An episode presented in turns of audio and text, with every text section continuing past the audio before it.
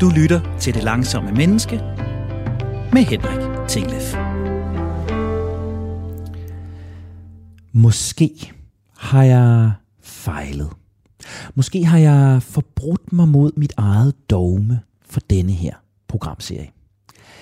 Se, øh, det har lige fra program 1 været min klare mission, at vi skulle beskæftige os med langsomlighed. Ikke for langsomlighedens skyld, men for effekten. For et bedre liv. For et mere balanceret liv. For et liv med mere kvalitet. Både privat og professionelt. Men øh, måske er jeg faldet lidt af på den. Måske er summen af kattemommen hen over de forgangne 70 udsendelser langsomt, men sikkert blevet af langsomlighed ene og alene handler om restitution, tilbagetrækning og well-being alene som et udtryk for at være i ro og balance. Måske er budskabet blevet, at al hastighed er hæsligt, og stress er slemt per default. Det var i hvert fald, hvad en fast lytter af programmet sagde til mig for nylig. Han sagde faktisk, at han havde lyttet rigtig meget med i starten, men nu faldt lidt fra.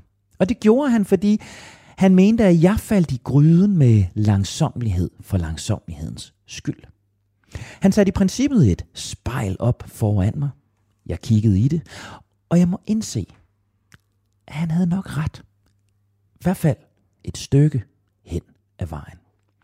For i spejlet, der så jeg også min egen splittelse. Min egen frustration over ind imellem at opleve Jon Veners Garmin-sladerhang på mit håndled. Fortæl mig, at mit stressniveau var højt. Men gør det i situationer, hvor jeg faktisk netop følte, at jeg levede. Følte, at jeg var på. Følte, at jeg udrettede noget. Præsterede. Holdt foredrag for eksempel. Eller lavede radio til dig. Jeg var da ikke stresset. Jeg var da ikke skidt kørende. Jeg var netop godt kørende. Og så var der lige det ved det, at det var altså ikke hvilken som helst lytter, der henvendte sig til mig.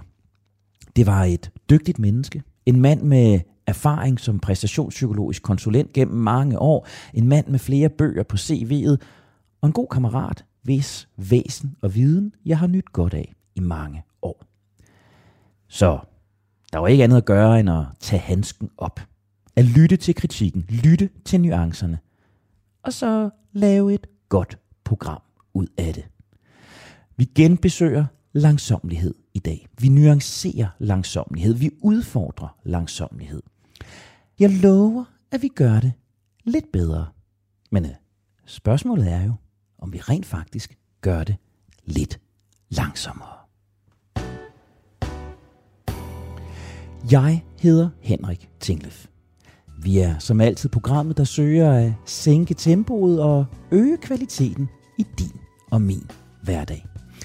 Dagens emne er langsomlighed og high performance. Langsomlighed og et meningsfuldt liv. Langsomlighed og et skabende liv. Sammen med dagens gæst, der forsøger jeg at kaste lys over, er langsomlighed altid løsningen? Kan man leve et givende og skabende liv langsomt? Er stress altid er det slemme? Og så er det helt store spørgsmål, der hedder, hvad er det gode liv egentlig? Se til at hjælpe mig med svarene på de spørgsmål, og sikkert en hel masse flere, der har jeg med i studiet, Jakob Hansen. Velkommen til, Jakob. Tak skal du have. Og vi snyder faktisk lidt, fordi vi er ikke i studiet. Vi er mødtes på øh, neutral grund til denne udveksling af meninger. Så vi sidder i et øh, hyggeligt mødelokale i øh, en kælder. Og det folk, som skal vide om dig, det er, at du er specialist i sports- og præstationspsykologi. Du er medforfatter til fem bøger om præstation og præstationsledelse. Blandt andet den, der hedder Præster under pres. Du har tidligere været ansat i Team Danmark, og i den periode der var du til hele fem olympiske lejre. I dag der er du partner i det firma, der hedder W, der blandt andet faciliterer udvikling af bæredygtige præstationskulturer i organisationer, i erhvervslivet og i sportens verden. Og hele den der fine introduktion, Jakob, virkelig bare for at krabbe mig frem til, det var dig, der gav mig en kammeratlig røffel. Ja, det ved jeg ikke, om jeg vil kalde det, men øh, Ja. Det var en god opsang. Det, øh, den var på sin plads. Kan du ikke... Øh, nu har jeg prøvet at sige lidt om det i introen. Kan du, kan du prøve at give lytterne et bud på, hvad var det for et budskab, du egentlig forsøgte at servere til mig? Jamen altså, jeg tror, jeg er enig i rigtig mange af de ting, der handler om, at vi skal være i balance, og genopbadning er utrolig vigtigt. Øh, men det er også ligesom om, at vi er blevet lidt stressforskrækket. Altså, øh, vi skal have det godt, vi skal have det behageligt, øh, men rigtig meget af det, jeg synes er det spændende liv, det gode liv, det foregår jo øh, også på nogle institutioner, hvor man skal sætte sig selv i spil, og sætte sig selv frem på scenen, og så videre. Nu, øh, når du laver radio, du holder foredrag og så videre, så er du jo på. Og det er jo ikke øh, nødvendigvis øh, stressfrit. Altså det kan jo godt være øh, stressfyldt faktisk. Øh, og det synes jeg er en vigtig del af at ligesom tage med i hele den her øh, diskussion, at, øh, at øh, stress er ikke dårligt, hvis det er her og nu stress. Øh, det kan det godt være, men mange gange så er det det faktisk ikke. Og vi skal være meget bedre til at tage den del af, af samtalen også. Så er det ikke der, vi skal starte. Vi skal starte med at redefinere, eller i hvert fald nuancere begrebet stress. Mm. For jeg kunne godt have lyst til at starte med et, et, et lidt provokerende spørgsmål, der hedder, Jakob, kan stress være godt? Det synes jeg, det kan være. altså, øhm, for mig at se, når, vi, når der er noget, der er vigtigt for os, når der er noget, der er værdifuldt for os, øh, så, øh, så, så skal vi, vi vil gerne skabe noget, vi vil gerne præstere et eller andet. Øh, så kommer vi i en øh, beredskabstilstand. Og det er faktisk den måde, man øh, definerer stress, det er jo, at du sådan er på grænsen af din formåeevne, altså på grænsen til, at du måske er lidt overudfordret, der er også noget ukontrollerbart, øh, og der er der jo rigtig mange øh, situationer, hvor vi skal præstere et eller andet.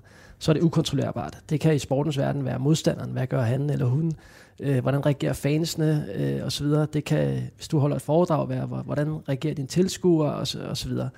Så der er rigtig meget ukontrollerbart, og det er stressfyldt for os øh, som øh, mennesker. Øh, og så kommer vi i beredskab, der kommer ud af adrenalin, øh, høj puls osv., øh, og det skal vi sådan set ikke være bange for. Altså det er egentlig bare et signal om, at nu vil vi ved at være der, hvor, hvor det gælder.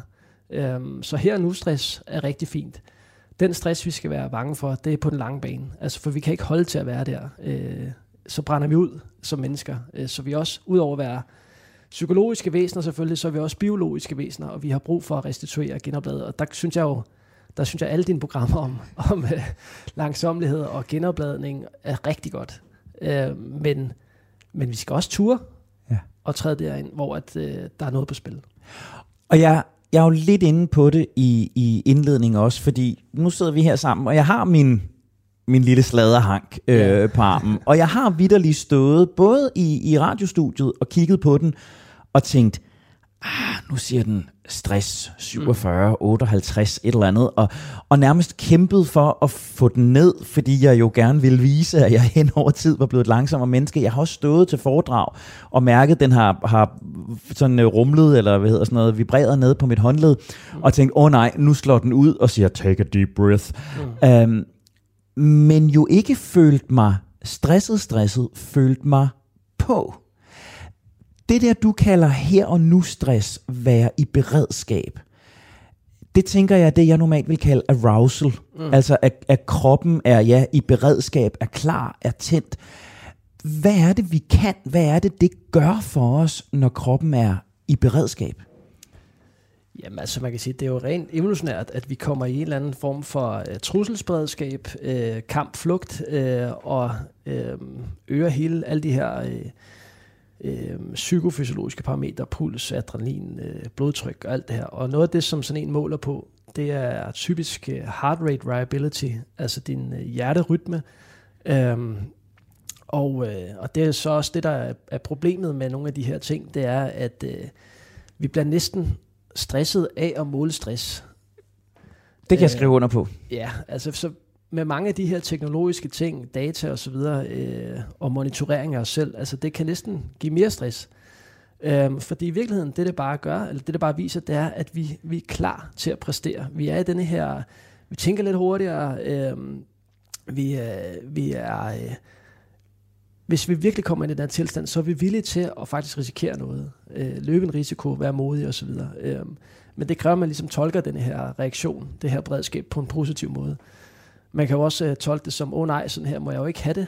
Øh, det er dårligt, jeg kan ikke præstere, når jeg har det sådan. Og det er i virkeligheden et stort problem for rigtig mange, det er, at på en eller anden måde, der kommer en fortælling om, hvis jeg bliver nervøs, eller hvis jeg bliver bekymret, eller tvivler på mig selv, usikker, det, det ødelægger jo min præstation. Øhm, og den øh, fortælling har hersket rigtig meget, øh, og det er også det, meget sportsologien bygger på, at det skal vi ligesom øh, få fjernet, den her nervøsitet.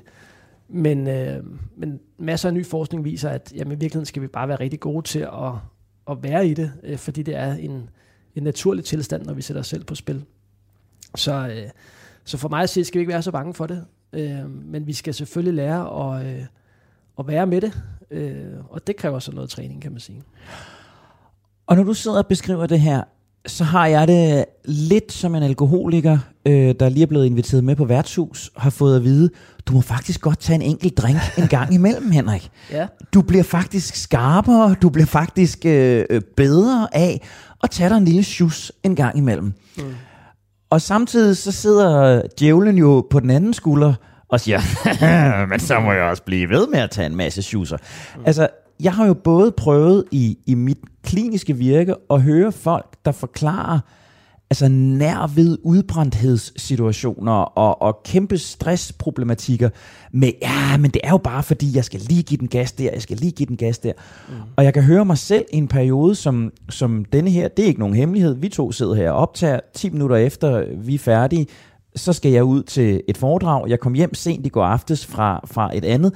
Jeg kunne jo lynhurtigt bruge det, du siger nu som undskyldning for, jamen så kan jeg jo godt holde tre foredrag om dagen i tre mm. måneder, fordi det er jo bare god stress, jeg har der.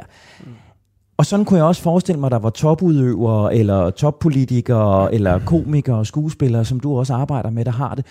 Hvordan finder jeg den der med ba- balance mellem, hvornår den gode stress mm. bliver vedvarende stress, eller ond stress, eller hvad vi så skal kalde det? Ja, det er jo et super relevant øh, og øh, godt spørgsmål. Altså noget af det, jeg synes, øh, når du har din stressmåling for eksempel, noget af det, jeg kan huske fra, øh, det var, at når du vågner om morgenen, så var du fuld genopladt. Det ja. kunne du måle. Så det er en god indikator af, at du ikke er overbelastet. Hvis den stille og roligt øh, bliver øh, mindre, altså du er faktisk ikke er fuld genopladt, så er det et problem. Hvis ja. du begynder at få symptomer om, at du ikke kan koncentrere dig, øh, glemmer ting og sådan nogle ting, altså så er det jo fordi, du er, så begynder du at have noget af den langvarige stress. Altså umiddelbart, og, og det kan jo være lidt forskelligt og lidt individuelt, hvor det er, men det er jo sådan nogle ting, man skal prøve at kigge på. Hvis man begynder at blive irriteret i sine relationer, altså det er typisk også ens, hvis man har en partner eller børn og sådan noget, ikke, så kan man også godt begynde at tage sig i, man bliver lidt kort for hovedet og sådan nogle ting. Man er ikke helt nærværende og sådan noget. Og alle de signaler er jo et signal om, hey, nu er der et eller andet her, hvor at der måske er en langvarig stressreaktion. Øhm, hvor meget det så er, det kan være lidt forskelligt, så det, det er jo nogle af de ting, man kan være øh, opmærksom på. Og nogle gange så får man det faktisk at vide sine relationer, før man ligesom selv, øh, måske selv synes, man er der, ikke også? Øhm, så det, det er vigtigt at lytte til. Øhm, jeg vil sige, i sportens verden, der er, jo, der er man faktisk øh, rigtig god til at prioritere restitution og genopladning. Altså, hvis du har haft nogle atleter, der er til et stort med, øh, hvad hedder det, mesterskab, jamen så er der altid en pause bagefter, hvor de ikke skal noget. Der skal de sørge for at komme sig, kan man sige. Øh, hen over en uge, øh, jamen der er, hver, hver eneste dag, når der er træning, så er der også restitution. Det er i skemaet. Øh, fordi man godt ved, at altså, vi kan simpelthen ikke holde til at være der øh, så lang tid.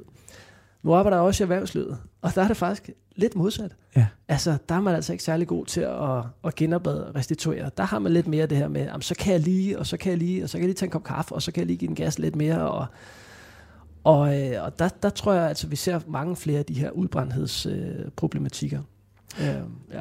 Og det er jo i virkeligheden, det, det, er bare, det er bare for at understrege en af mine gamle kæpheste. Jeg har jo i mange år sagt, der er jo rigtig mange tidligere topatleter, der har gjort en karriere ud af at være konsulenter og coaches og foredragsholdere øh, etc.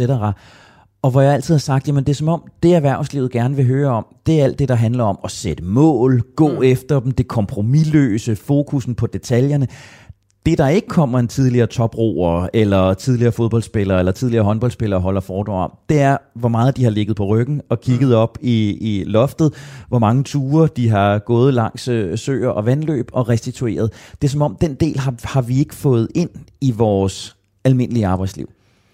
Nej, det er jo det, og, og men jeg vil dog sige, at jeg, jeg øh, oplever, at der er en bevægelse i gang øh, også i mange af de, nogle af de her ambitiøse øh, organisationer, der altså højt præsterende organisationer i højt tempo, der, der kan man jo se, øh, altså der er medarbejdere, der bliver sygemeldt, der er medarbejdere, der siger op, fordi de synes, det er for hårdt at være i. Øh, så der er en bevægelse i gang. Øh, man har måske ikke helt fundet løsningen endnu, men, øh, men der er en opmærksomhed og en fokus på det, oplever jeg. Så det du et eller andet sted siger her, og det, og jeg, jeg, det er virkelig, fordi det er jo, det er jo altså, nej, hvor jeg føler mig ramt i det, ikke? det er at sige, men jeg må som sådan godt levere 1, 2, 3 timers udslag på, om det så er bare det, jeg mærker, at min krop er på, den er klar, at den agerer, eller jeg kan mærke nede på, på min Garmin, at den, den summer og biber. Men når jeg har gjort det, så har jeg på en eller anden måde overtrukket kontoen. Jeg har på en eller anden måde opbygget en gæld, mm. som jeg så skal betale tilbage i ja. restitution. Ja. At jeg må gerne have nogle, nogle toppe og nogle dale. Det er okay, jeg ryger op på, mm. lad os sige, 200, hvis jeg også bare ryger ned på to eller fem. Mm. Og du siger jo så i virkeligheden hellere det, end at jeg hele tiden ligger og rumler et eller andet sted inde i midten. Ja, for det, ja, altså det er jo op til det enkelte øh, menneske, hvad man synes er spændende, men, men det jeg taler ud fra, det er jo, hvad er det, der er et øh, spændende liv, hvor ja. du skaber noget, øh, og hvor du bidrager med noget til, ja helt generelt, altså til samfundet, til andre mennesker osv. Øh, og hvis du vil det, jamen så kræver det nogle gange, at du stiller dig frem øh, og løber en risiko. Og det med at løbe en risiko, det er jo ikke, altså, det er jo øh, altså den mellemmenneskelige risiko. Hvordan reagerer andre på øh, det, du siger, øh, det du gør? Øh, det er den form for risiko, det er at have mod til det. Ja. Og så lad mig lige vende tilbage til det, du sagde før, fordi jeg var lige så optaget af det der med, hvornår jeg må være på, og hvornår jeg skal finde pauser. Du sagde det her med, at man ikke altid skal afhjælpe præstationsangst. Mm. Øh, og jeg kommer jo også ud af en klinisk øh, øh, skole. Jeg har jo haft øh, klienter og patienter tidligere, som er mødt op og sagt, jeg lider af præstationsangst. Jeg skal til mm. eksamen, og jeg skal præsentere på mit arbejde, så har jeg præstationsangst. Det vil jeg gerne hjælpes af med. Mm.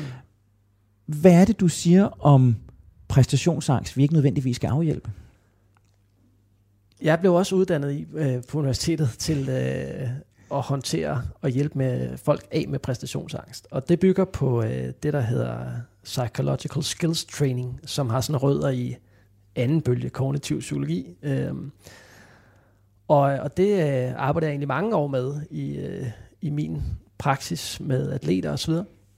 Øhm, men jeg kom også ind i nogle øh, blindgyder, til, særligt når der var meget pres på, altså VM, OL osv., øh, med nogle af de atleter, jeg arbejder med, hvor at selvom vi gjorde det her med sådan, og, og noget af det, vi, vi gør, det er jo sådan, og hvis man for eksempel tvivler på sig selv, så prøver man at, at stille nogle spørgsmål, der prøver at pege på, jamen altså, hvad har du, hvad har du øh, gjort, som kunne give dig noget selvtillid? Jamen, jeg har prøvet det her før. Okay, kunne det være noget, der kunne sådan booste lidt noget selvtillid og dæmpe præstationsangsten? Jamen, jeg har jo faktisk været der, jeg har løst det før. Så det kunne være sådan et spørgsmål, der kunne hjælpe noget af det på vej. Øh, så man laver en masse øh, kan man sige, dialoger og gode spørgsmål, som på en eller anden måde skal få denne her atlet eller performer til at indse, hey, der er ingen grund til at være bange, jeg har styr på det, jeg har forberedt mig godt osv. Det, som jeg oplevede til nogle af de her mesterskaber, hvor der var allermest pres på, det var, at de her metoder faktisk ikke helt havde den effekt, jeg håbede på. Det vil sige, og det sjove var, at nogle af de atleter, de svarede faktisk det rigtige efter bogen. Ja. Altså, de svarede faktisk, jamen jeg har jo forberedt mig godt. Jeg har jo vundet min sidste konkurrence. Ja. Jeg plejer jo at være god her og sådan noget. Men det var som om, at øh, deres øh, sind ligesom fandt nogle, øh, nogle smuthuller i denne her argumentation. Så øh, jamen, jeg, jeg plejer jo at gøre det godt. Ja, men altså, nu er det her en formiddagskamp, og det plejer at være en eftermiddagskamp, der, der plejer jeg at være rigtig god. Og hvad nu, hvis jeg har forberedt mig for meget? Altså, øh, mine forberedelser, ja, de var rigtig gode, men hvad nu, hvis jeg har forberedt mig for meget, og jeg næsten har peaked, og hvad nu, hvis jeg sover dårligt i nat, og kommer i morgen ufro, altså ufrisk, og alle sådan nogle små bekymringer, som alligevel sne sig ind. Øhm, og det gjorde egentlig, at jeg begyndte at blive lidt nysgerrig på, øh, hvad er det, der sker her? Fordi jeg, det var lidt frustrerende at sidde som hjælper faktisk, og, ja. og synes, at jeg gjorde mit, øh, mit job, det var uddannet og trænet i, og så hjalp det ikke helt. Ja. Øhm, og på det tidspunkt, og der er vi tilbage til øh, OL i London 2012, der var der begyndt at komme med noget litteratur og noget forskning omkring, at måske kan vi faktisk ikke kontrollere vores tanker og følelser i den grad, som vi hidtil har troet, og det er både noget omkring ny hjerneforskning osv. Vi kan jo måle mere af det, end vi gjorde tidligere og sådan noget. Øh, og nogle nye teorier, der blev udviklet. Øh, og en af dem, som jeg virkelig sådan blev nysgerrig på, det er noget, der hedder ACT, som står for Acceptance and Commitment Training. Og det er så en del af de her tredje bølge metoder. Øh, og i den kan man sige, der ligger også mindfulness, som de fleste kender, øh, metakognitiv terapi, som også er blevet, efterhånden blevet meget kendt og udbredt og populært og sådan nogle ting. Men ACT, øh, det ramte noget i forhold til det at skulle øh, ville noget og ville præstere noget. Og det handler grundlæggende om, at når vi, når vi er ambitiøse, passionerede omkring noget, så følger der altid en tvivl med på den anden side. Det er som en mønt med to sider. Ja. Og hvis du vil have den ene side af den mønt, så må du også på en eller anden måde acceptere den anden side. Og det er jo der, hvor rigtig mange af de, der kommer ind til mig, har sagt, Jakob, når jeg skal præstere under pres, når jeg skal i finalen, eller lige inden start, der bliver nervøs, kan du ikke hjælpe mig af med det? Så det vil sige, at de vil egentlig kun have den ene side af mønten, og ikke den anden side. Og det har jeg jo så prøvet at hjælpe dem med. og jeg synes egentlig også, det var gået okay, men, men til de her, hvor det virkelig galt, så er det ligesom, jeg følte, det holder ikke hele vejen i hus. Nej. Og så, øh, jamen, så begyndte jeg at, at dykke ned i det her. Øhm, der var en amerikansk sportspsykolog, som øh, havde øh, faktisk haft mange af de her oplevelser, som jeg beskriver, med at stå til OL og opleve, at han ikke helt kunne hjælpe atleterne. Øhm, og han skrev nogle artikler om det, som jeg læste, og, og opsøgte ham så til OL i London faktisk, øh, og fik nogle dialoger med ham, og var senere over øh, og besøge ham i USA øh, over nogle dage, og ligesom høre mere om, hvad han gjorde. Og så begyndte jeg at uddanne mig i det her. Øh, og det, der grundlæggende handler om, det er, at øh, vi skal i langt højere grad lære at acceptere det her ubehag, ja. der følger med, når vi har noget på hjertet, og når vi stiller os frem. Fordi det er jo sådan, når vi går ind og skal præstere et andet, så åbner der sig et mulighedsrum. Det kan gå godt, men det kan faktisk også gå skidt. Og, og den spænding mellem de to ting, og de konsekvenser, der vil være, hvis det ikke går godt, den spænding kan være større eller mindre. Og når den begynder at blive stor, når der er noget virkelig vigtigt, hvor man virkelig gerne vil lykkes, som et OL for eksempel. Jamen så skal du egentlig også kunne rumme den spænding, og være villig til at træde ind i det stadigvæk. Og det er ikke behageligt. Det er faktisk ubehageligt. Og for at kode tingene sammen, eller kæde tingene sammen her, så det du siger, det er jo så det, der er den uundgåelige stigning nede på øh, Garmin-måleren. Det er det, der er den uundgåelige følelse af, at hjertet banker lidt hurtigere, at det snor lidt sammen øh, i maven. Ja. Og så kan vi starte den onde cirkel ved at sige, hey, sådan her må jeg ikke have det. Ja. Det her, det er forkert. Nu kommer det til at gå galt, fordi jeg har det sådan her. Og så stiger arousal øh, og beredskabet i virkeligheden endnu mere, og så biber Garmin endnu mere nede på armen hvor vejen i, i højere grad handler om at sige, hey, jeg synes, det er et rigtig godt billede. Det er to sider af mønten. Hvis mm. jeg har noget på hjerte på den ene side, så kommer det her ubehag med uundgåeligt på den mm. anden side. Ja. Og jeg sidder og tænker, jeg, jeg, jeg holder rigtig mange foredrag i øjeblikket, og jeg siger jo, det ved du selv, man siger jo langt hen ad vejen, 95% de samme ord, uanset hvem det er, man taler med.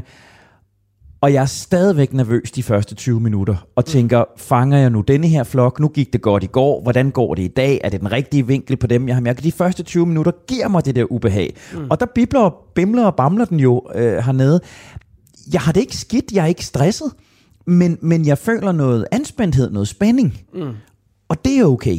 Det er helt okay. Altså, øh, jamen det er rigtig meget okay. Øh, det er sådan set bare et, et, uh, signal om, at nu, nu er du der ja. hvor du stiller dig selv frem ja. på kanten, fordi du forhåbentlig har noget på hjertet. Altså ja. det er jo det, der er med det her, at øh, altså en af metoderne i, i uh, ACT, det er, at øh, vi skal virkelig være skarpe på, hvorfor gør jeg det her? Hvad er det, jeg har på hjertet? Hvad er det, jeg vil ud med? Hvad er min mission? Hvad er mine værdier? Fordi når vi gør det, så kan vi faktisk rumme rimelig meget ubehag. Og det er jo det samme, der gælder for, om det er Gitte, der skal præsentere på personalmødet, eller det er lederen Johanne, der hver gang hun har bestyrelsesmøde, oplever det her, eller det er kundeservice-medarbejderen, der hver gang en kunde ringer op, øh, oplever det der lille gisp. Øh, hvis vi har noget på hjerte, hvis der er en sag, vi kæmper for, så er det en okay følelse at have. Lige præcis. Vi skal snakke meget mere om god stress, dårlig stress. Jeg er lidt nysgerrig på et begreb, du bruger, der hedder mikrolangsomlighed. Det skal vi også vende tilbage til. Og så skal vi tale om, hvad der egentlig er det gode liv. Men først er der nyheder her på Radio 4.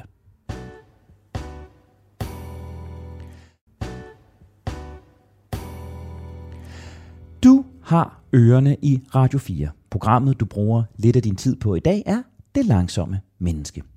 Mit navn er Henrik Tinglef, og sammen med specialist i sports- og præstationspsykologi, Jakob Hansen, der er jeg ved at blive lidt klogere på langsommelighed, god og dårlig stress, hvad det egentlig vil sige at præstere, og måske vigtigst af alt, hvad er det gode liv?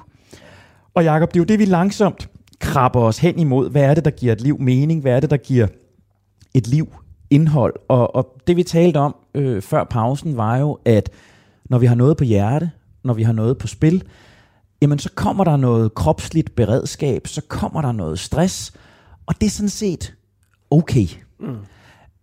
Målet er, at det stress ikke skal blive vedvarende, og der ikke skal være for kort imellem, at det korte stress kommer. Ja. Jeg har hørt dig bruge et begreb, du kalder mikrolangsomlighed, mm som I blandt andet arbejder med i, i sportens verden. Kan helt almindelige mennesker som jeg, og som de lyttere, der har helt almindelige jobs, kan vi lære noget om den her balance mellem kortvarig stress og mikrolangsomlighed, og hvad er mikrolangsomlighed egentlig for en størrelse? Ja, det kan, det kan alle øh, anvende. Øh, og øh, det handler grundlæggende igen om, at når vi går ind i et eller andet, der kan være svært, og det kan være, at jeg lige skal definere pres, den måde, jeg tænker pres på. Når noget, der, når, den måde, hvis man siger, hvad er egentlig pres? Det er, når der er noget, der er vigtigt og værdifuldt, og der er en negativ konsekvens ved at fejle. Ja. Så hvis de to ting er til stede, der er noget, der er vigtigt og værdifuldt for dig, og der er en negativ konsekvens, så vil du ofte få den her stressreaktion. Fordi på, og det er to systemer egentlig, der arbejder. Der er både noget, du vil, det er vigtigt og værdifuldt, og så er der det her trusselsystem, som siger, åh, oh, vi skal også passe på, fordi der er også noget farligt her. Og det er så det, som vi snakker om inden pausen, at den har man som udgangspunkt lyst til egentlig at, at få væk. Ja. Men, men der er kun en måde at få det væk, og det er ikke at ville noget. så, ja, det er jo det, der kan være problemet i hvert fald. Ja. ja. Så nå, nu fik jeg lige taget mig lidt ud af en tangent. Så øh, tilbage til øh, mikro, øh, mikrolangsomlighed. Så ideen er, at når du, når du så har det her system, trusselsystem, der også bliver trigget, det er der frygten for, hvad der også kan gå galt, og vi, noget en del af os, har lyst til at reagere med kamp eller flugt.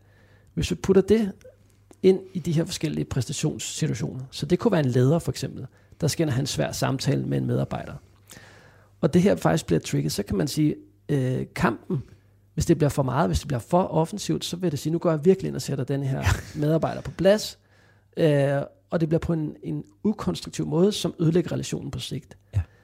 Flugten vil være, man udskyder det, ja. eller måske får pakket det alt, alt, alt for meget ind, øh, så, så budskabet fremstår uklart. Det kan være i et team, hvor at, øh, man som medarbejder har lyst til at sige sin mening, men man er måske bange for, hvad tænker de mere erfarne, hvis jeg kommer med det her som en mening, der måske strider lidt ud i forhold til det, de fleste tænker. Nu har du selv beskæftiget dig med flokdyr, ikke? Så der har vi jo trusselsystemet igen. Øhm, så øh, igen så kunne angrebs angrebsreaktionen være, jeg insisterer alt for meget på min holdning, og, og slår i bordet, og siger, nu skal jeg altså høre efter det, jeg har ret, og, ja. og flugten kunne være, at man igen selvfølgelig slet ikke siger noget, ja. eller igen bliver for vag i sin formulering. Og med risiko for at sende dig på afveje, så sidder jeg bare og tænker, kan det ikke også være rent individuelt? Altså jeg synes, jo, jo, jo, jeg, jeg, synes, jeg kender det der, det er det blanke papirs øh, øh, skræk, ikke? Når jeg skal skrive et nyt kapitel, det er sågar, hvis jeg skal lave et manus til en radioudsendelse, jeg sidder der med, med det blanke papir foran mig, mm. jeg har noget på spil, der er mm. noget, jeg gerne vil, ja. men der er også risikokonsekvens, øh, eller der, der er også konsekvens ved, at jeg fejler i det. Mm. Mm. Og så er det jo primært flugten, der vinder der. Jeg har ikke så meget at kæmpe med. Enten, jo, det kan så være, at jeg arbejder helt øh, øh, overagtigt, ja. eller også så går jeg til og fra computeren 100 gange, fordi jeg simpelthen bare har lyst til at flygte fra den. Så det behøver ja. ikke at være relationelt, tænker jeg. Nej, men alligevel er det jo lidt relationelt, fordi det, du skriver, skal jo ud til nogen, der skal modtage det. det. Så, så meget af det her trusselsystem vil ofte være forbundet med et eller andet relationelt. Um, Good point. For det er tanken om, hvad andre vil synes om ja, det. Ja, On track. Ja. Okay, så tilbage til, hvad gør vi så? Ja. Og, og hvis jeg lige skal spare lidt kort til, i sportens verden, for sige, altså, fordi det sker for alle i alle situationer. Ja. så i sportens verden kunne det være en håndboldspiller, der ikke tør tage skuddet, når man er sådan, faktisk rimelig fri til skud, så Yes. spiller man hellere videre, fordi så er det en anden, der risikerer at få skylden, hvis man brænder. Eller går i modsat, man skyder hver eneste gang, man har en halv chance, fordi nu skal man virkelig sådan. Øh, så de her kamp-flugt-reaktioner, når vi bliver presset. Ja, så kunne jeg nævne en masse situationer. Jamen, det giver Øh, god mening. Men det, der så ligger i mikrolangsomligheden, det er i virkeligheden at kunne nå på en eller anden måde at bemærke, at nu er det her trusselsystem trigget. Nu er jeg her, hvor at der er noget i mig, der skubber til at gå for offensivt, aggressivt til handling, eller for defensivt og passivt. Ja. Og begge de dele har jo en eller anden kortsigtet belønning. Yes. For fordi man kommer i sikkerhed, hvis man ikke gør noget, og ved- den anden, der føler man virkelig, at man tager ansvar. 100. Men ved begge dele er der ligesom en langsigtet negativ konsekvens. Ja. Så det at kunne i situationen nå at sådan bemærke det her, det push eller pull, der kan være, øhm, mod sådan en følelsesmæssig kortsigtet reaktion, øhm, eller belønning, øhm, det at kunne mærke det, og nå at registrere det, og rent faktisk finde denne her øh, accept og villighed frem, og så kunne refokusere til, hvordan er det egentlig, jeg gerne vil være her? Hvad er det egentlig, der er vigtigt for mig? Og der, øh, man kan sige, vi, vi bruger sådan en 3R-proces, der hedder registrere. Altså du når at registrere overhovedet, at nu er de her tanker, følelser, fornemmelser trigget. Så er der et release, som handler om at kunne altså frigøre sig en lille smule fra tanken, at, øh, eller distancere sig lidt fra den, eller i ACT snakker man meget om, at man defusionerer. Så du kan ligesom være fusioneret med tanken, og tanken er dig og har dig. Øh, Du er tanken, og så kan du defusionere, hvor du adskiller dig lidt fra den, og kan ja. se tanken. Okay, nu bemærker jeg, at jeg har tanken om, hvis jeg gør det her, så vil de andre tænke sådan og sådan om mig. Så det øjeblik, du defusionerer fra den, og kan se den med en lille afstand, så, så laver du faktisk et release, og du, og, og du gør det på en accepterende måde, hvor du siger, nej, det ved jeg jo godt, det kommer her, fordi det er min hjerne, der ligesom øh, er gået i trusselsberedskab. Så du gør det på sådan en nænsom, venlig, accepterende måde. Og så det sidste er, at det handler om refokusere. Som handler om sådan virkelig at refokusere til, hvorfor er det, jeg ved det her? Det er det ene, det er sådan missionen. Hvorfor? Det andet, det er, hvordan vil jeg gerne være i det her? Så typisk så vil jeg med dem, jeg arbejder med, have nogle værdier, som vi har Ja. drøftet. Hvad vil jeg gerne øh, stå for i de her situationer? Og så den sidste er øh, gameplan. Hvordan skal jeg helt konkret gøre det? Og det er selvfølgelig inspireret af sportens verden, at der er et game med en start og en slut, men det kunne lige så vel være en, et foredrag, du har en start og en slut, det kunne være en leder, der skulle holde en tale, øh, strategiseminar, start og slut, det kunne være et møde, start og slut, en svær samtale med et start og slut. Altså du har en plan for det her game. Og så prøv du egentlig at refokusere til det. Til den opgave, der ligger i din gameplan, på den måde, du gerne vil være på i det. Hvad vil du stå for? Jamen, jeg vil for eksempel gerne være lyttende, eller nysgerrig, eller jeg vil gerne være modig. Øh, og så hele tiden også have kontakt til det medvirkende mission. Hvorfor er det egentlig det her, det er vigtigt? Så det kunne være, at øh, når du holder foredrag, det, det er i hvert fald for mig, så, så vil jeg gerne ligesom, jeg vil gerne formidle, jeg vil gerne udbrede nogle af de her øh, perspektiver til en bredere, øh, kan man sige, et bredere publikum, fordi jeg tror grundlæggende på, at det er noget, alle vil få det bedre af. Ja. I, fordi vi har i Danmark et præstationssamfund, Ja, ja. og øh, så, så jeg kunne rigtig godt tænke mig, det her det er noget, alle skal lære. Men ligger der ikke, Jacob? Altså jeg sidder og tænker, vi to, vi kan jo godt øh, sidde her som, som middelalderne hvide heteroseksuelle mænd med i den bedre stillede middelklasse og øh, have en frygtelig masse tid til at læne os tilbage og overveje vores værdier og vores gameplan og vores refokusering. Mm. Hvad med Karsten, der sidder og er sagsbehandler i Jørgen Kommune med en caseload så tung, men som jo også får ondt i maven, når han sidder og kigger på alle sagerne om indberetninger af børn, der ikke har det godt, og han ved, han kan ikke nå dem igennem. Mm. Han er dele med os i, i krise i forhold til sit værdigrundlag, i forhold til det, han rigtig lavede, eller Karen, der sidder i Danske Bank eller Nordea eller Tryg Forsikring og skal nå øh, 27 sager på, på den her dag. Altså forstå mig ret, helt almindelige mennesker med helt almindelige jobs, mm. som også oplever arousal på den korte bane, fordi de har en mission med det, de laver, men de føler, de ikke kan leve op til det. Mm. Skal de også ind og være klar over, hvad er egentlig min dyberliggende værdi i det her? Skal de lave en gameplan for det her? Mm. Eller er der, forstå mig ret, en mere lavpraktisk, on the go, on the fly tilgang, som størstedelen af, af, af vores lyttere vil kunne få gavn af? Altså, jeg synes jo sagtens, de kunne have brugt de metoder. Altså, øh, hvis, øh, hvis Carsten møder ind om morgenen til den der store sagsbunke der, øh, og synes, det ser jo helt uoverskueligt ud, så vil jeg da gerne lægge en gameplan. Ja. Så okay, hvor mange er det, jeg skal nå i dag? Hvornår skal jeg nå hvilke? Øh, og hvordan vil jeg egentlig gøre det? Hvad for nogle kvaliteter hos mig selv vil jeg gerne have adgang til i den proces? Så det er ikke bare stressen, der sidder derude og synes, nu skal jeg bare skynde mig for at blive færdigt. Øh, og så kommer vi jo, så, så det synes jeg da helt sikkert vil give mening. Øh, jeg tror på, at vi meget, har faktisk øget trivsel, hvis vi stiller os selv de spørgsmål. Fordi så træffer vi nogle mere, kan man sige, aktive valg om, det her vil jeg egentlig gerne gå ind i, og jeg har, og man lægger jo en gameplan, som netop også skaber pauser. Ja. Altså det er jo også noget andet, der er sjovt, det er, når du siger det der med, at man kommer ind til sådan en dag, hvor der bare ligger ser, så ser jeg jo for mig sådan en, der bare sidder og producerer øh, fra 8 til 5, eller hvad det nu er, uden pauser, og spiser frokost over ved computeren. Og, ja. og igen, altså det vil man jo aldrig gøre i sportens Der holder man jo uh, timeouts, og man holder en pause mellem to halvleje, og, og så videre, og øh, så har vi hvile bagefter. Og altså, så det at lægge nogle pauser ind, fordi man tror på, at så præsterer man faktisk lige så godt, som hvis man bare kører sig selv ned hen over en dag. Altså der er jo, øh, der er jo øh, noget forskning, der viser, at hvis du faktisk holder nogle pauser hen over en dag, så producerer du det, det samme, som hvis du bare sidder og, og, og ikke gør det faktisk hen over dagen. Ikke? Der er jo altså, der er forskning, der viser, at du producerer mere, ja, hvis du arbejder mindre. Ikke? Det er det, ja, altså, ja. Så, øh, ja.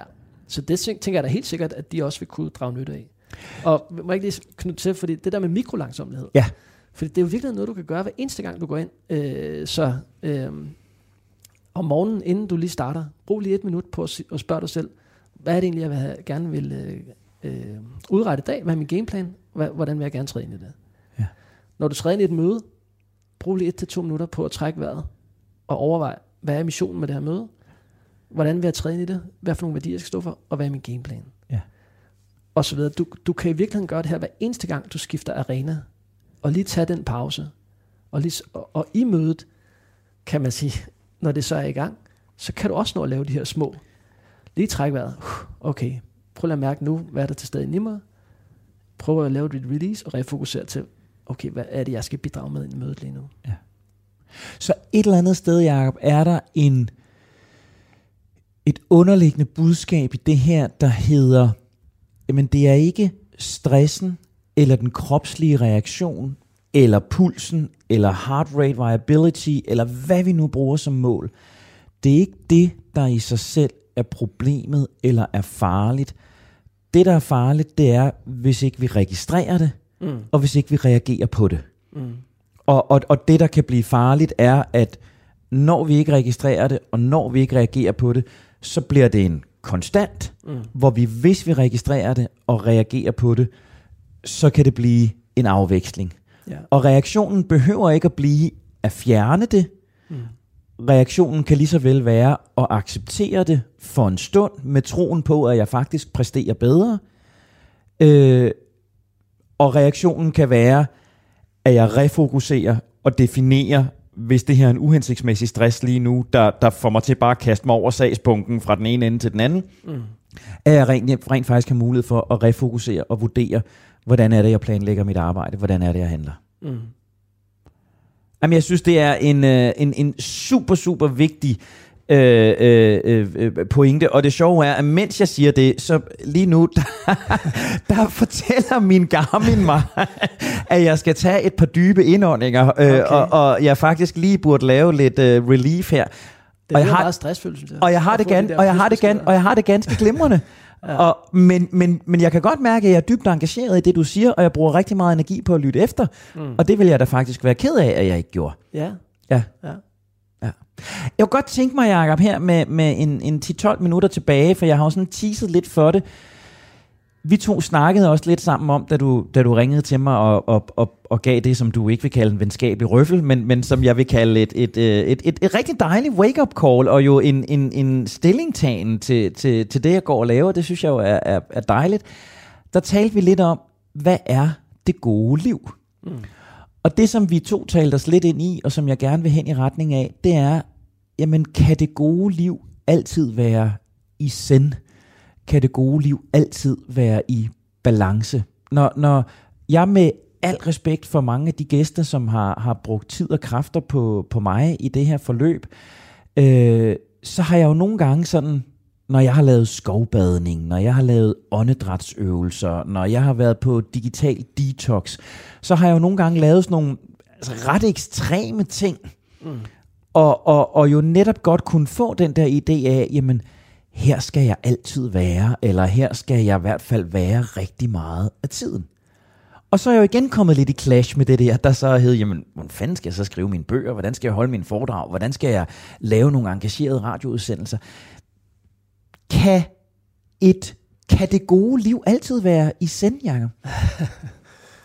Jamen, det er jo også et rigtig godt spørgsmål. Der er nok nogen, der vil sige ja. Altså, øh, og jeg skal jo heller ikke... Altså, jeg, det, som jeg øh, tænker på, det er, hvis du gerne vil skabe noget, øh, hvis du gerne vil bidrage med noget, som involverer andre mennesker, jamen så kommer det her trusselsystem også på en eller anden måde i spil. Og derved så har du et eller andet sted mit svar på, øh, at øh, der, vi kan ikke altid være i sind.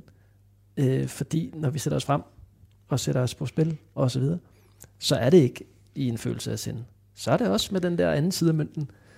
Øhm, om det så er, altså om der er nogen, der hellere vil leve et, et øh, liv, hvor de ikke stiller sig så meget frem, det er jo også helt fair nok, og det er jo frit for. Øhm, men øh, ja, mange af dem, jeg arbejder med, de har faktisk noget på hjertet og gerne vil ud med øh, og bidrage med til en bredere skare, og derved så kommer mange af de her reaktioner. Og man kan sige, vi har jo, altså, vi har jo virkelig også nogle kriser, vi skal løse. Der er en klimakrise, og Bare der har været en coronakrise osv. Øh, og så der skal jo, altså der skal jo løbe stærkt i en eller anden grad. Der skal jo præsteres noget. Ja. Øhm, så det er ikke øh, dårligt i sig selv, at man vil det. Nej. Øh, men vi skal kigge på måden, vi gør det. Så vi ikke hele tiden ligger i det her stressfelt. Ja, fordi vi har jo tidligere også lavet et, et, et program om lev med det, ikke? Og Mm. Der er måske råd en finke af panden og mere end det. det. Sådan er det bare. Jeg vil hellere have, at det sker, end at vi ikke får gjort noget. Mm. Som jo er en stil, jeg ikke rigtig bryder mig om. Mm. Øh, politisk ståsted fuldstændig underordnet i den kontekst, om det var en politiker eller en, jeg kunne også høre en erhvervsleder sige det samme, jamen lokummet brænder, nu må du fandme tage dig sammen. Mm. Øh, øh, så, så det du beskriver her med mikrolangsomligheden og refokuseringen, er, er det i, i, i din verden vejen til, at vi undgår, at high performance eller akut performance bliver ulig, mm. undskyld mit franske, skiderikker. Fordi sådan synes jeg jo lidt, det, det nogle gange har været. Jeg synes jo nogle gange, vi har kigget mm. på de mennesker, som har løst de store kriser, som har mm. bedrevet de store ting, og så har jeg bare tænkt, det er med ikke et menneske, jeg havde lyst til at, at, at bruge en weekend sammen med, eller mm. bare spise en middag sammen med. Det er sådan ja. lidt som om, der har været lighedstegn mellem det her hårde, aggressive og high performance. Mm. Og det er jeg sådan set enig i. Men det er jo, altså, den måde jeg tolker det på, så er det fordi de personer, som du refererer til her, de har jo ikke noget at refokusere til, Nej. hvordan vil jeg egentlig gerne være inde Nej. i det her. Altså, de ved godt, de er inde i et sted, hvor der er pres, men de har måske ikke nået at have den her mikrolangsomhed, og lige nå at lidt trække vejret, inden de gik ind, eller undervejs lige refokusere til, hvordan vil jeg egentlig gerne være i den her svære situation. Um, I W, uh, der arbejder vi meget ud fra sådan en, en filosofi om, at varm og vis slår kold og kynisk. Og det er ja. fordi, at på den lange bane, altså du har jo, øh, det kan man sige nu, dem som er bange for at gå væk fra det her meget sådan performance-orienterede, øh, øh, det er jo fordi, de er bange for, at det går ud over resultater og fremdrift og så videre. Så de, de tænker, okay, vi har brug for den her hårde stil. Men kan man sige, den moderne, moderne arbejdsplads, øh, hvor vi har alle de problemer, som du har nævnt med stress, udbrændthed og trivsel osv., mental sundhed, der har vi også brug for en menneskelig, sammen, eller en menneskelig arbejdsplads. Så det at kunne få menneskelighed til at gå hånd i hånd med at være ambitiøs og ville noget, det er der det varme og vise øh, ja. kommer ind i billedet. Hvor at hvis vi kun vil noget, så bliver det mere det her kolde, kyniske miljø, øh, og det er ikke godt at være i på en lang bane. Og heller ikke i, i situationen i øvrigt. Um, så, så jeg tænker, at øh, fremtiden, der skal vi forene det her med at være menneske, og også vil skabe noget. Ja.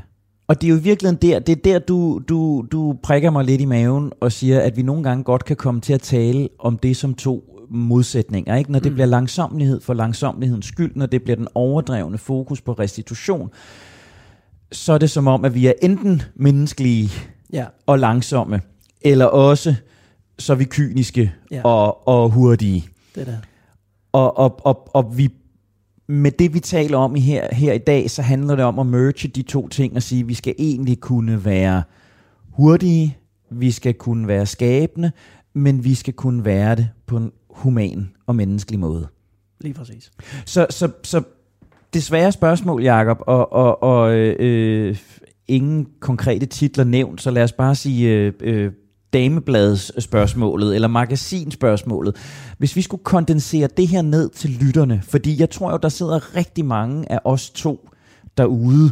Hverken du eller jeg er jo toppolitikere eller topledere, men, men vi er mennesker, der, der har en mission, der lever af at formidle, der har nogle værdier, vi gerne vil udbrede. Der er rigtig mange af dem blandt vores lyttere. Hvad er de hvad er den der faktaboks med, med de tre råd til lytteren, der sidder derude og siger, jeg kan genkende mig selv i Jakob, det Jakob beskriver, jeg kan genkende mig selv i en person som Henrik. Hvordan finder de denne her, og nu bruger jeg så ordet balance mellem, mm. og vil leve et liv, hvor de skaber, fordi det er det, der giver dem det gode liv, vil leve et liv, hvor de har noget på hjerte, men ikke ryger over i det kyniske, ikke ryger over i der, hvor stressen bliver usund. Hvad er magiterningen af det, du har fortalt os i dag?